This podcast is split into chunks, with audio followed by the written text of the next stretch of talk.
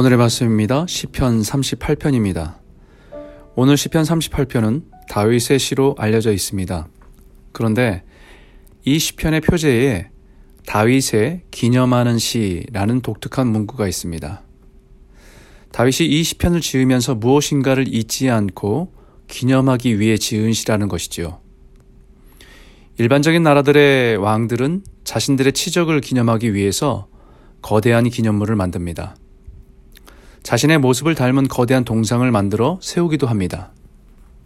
그래서 자신이 죽은 후에 후대의 사람들이 그 기념물을 보면서 자신의 업적을 기억해 주기를 바라기 때문입니다. 그런데 다윗은 이 시편을 통해서 후대의 사람들이 기억하고 기념하기를 원하는 것은 바로 죄의 심각성에 대한 것이었습니다. 죄에 대한 고통이 얼마나 심각한지 여과 없이 신랄하게 기록하고 있습니다.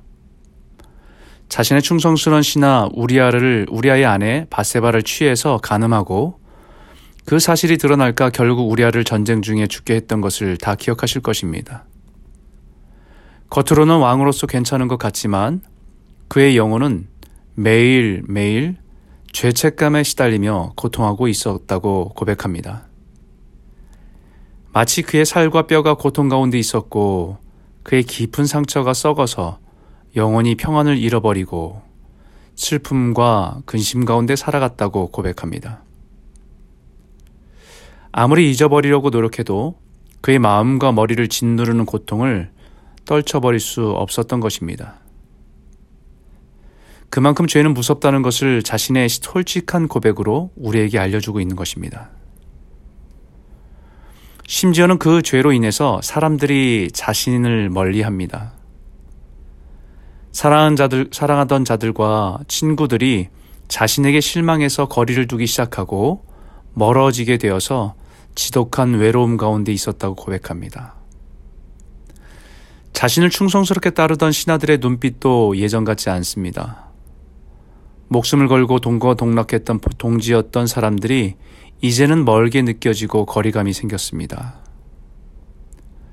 뿐만 아니라 예전부터 자신을 미워하고 대적하던 사람들은 이것을 빌미로 자신을 공격하고 비난하고 조롱해도 그들에게 어떤 말로도 반박할 수 없는 자신의 비참함을 본다는 것입니다. 그만큼 죄는 무섭고 심각한 결과를 가져온다는 것을 우리에게 신랄하게 고백하고 있는 것입니다. 남들은 다 자신의 허물과 죄를 덮고 자신의 치적과 공만 기억하기를 원하는데 다윗은 자신의 이런 수치스러운 죄를 다 드러내고 그 죄가 얼마나 심각한 고통을 가져왔는지를 적나라하게 드러내는 것입니다. 그것은 후대의 사람들이 죄에 대한 심각성을 깨닫고 자신과 같이 죄를 짓는 과오를 범하지 말라는 경고의 의미가 있는 것입니다. 그리고 다윗이 자신의 죄에 대한 심각함과 수치스러움을 다 드러내는 더 중요한 것 한 가지는 누구나 다 그런 죄의 허물과 실수가 있을 수 있지만 그 죄를 용서하시는 은혜를 하나님께 있다는 것을 잊지 말라는 것입니다. 자신의 죄의 허물과 수치를 다 고백할 수 있는 이유 한 가지. 그것은 바로 하나님이 유일한 소망이란 사실을 말하고 싶은 겁니다. 죄는 무섭고 심각한 결과를 가져오지만 하나님의 용서와 자비의 은혜는 그 모든 것을 새롭게 하고 회복시킬 수 있다는 사실입니다.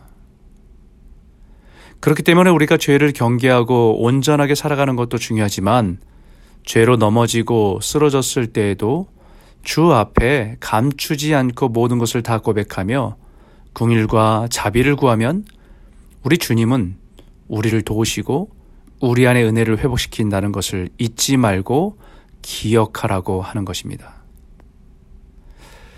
사랑하는 성도 여러분, 우리가 살아간 세상은 수많은 유혹과 시험이 도처에 깔려 있습니다.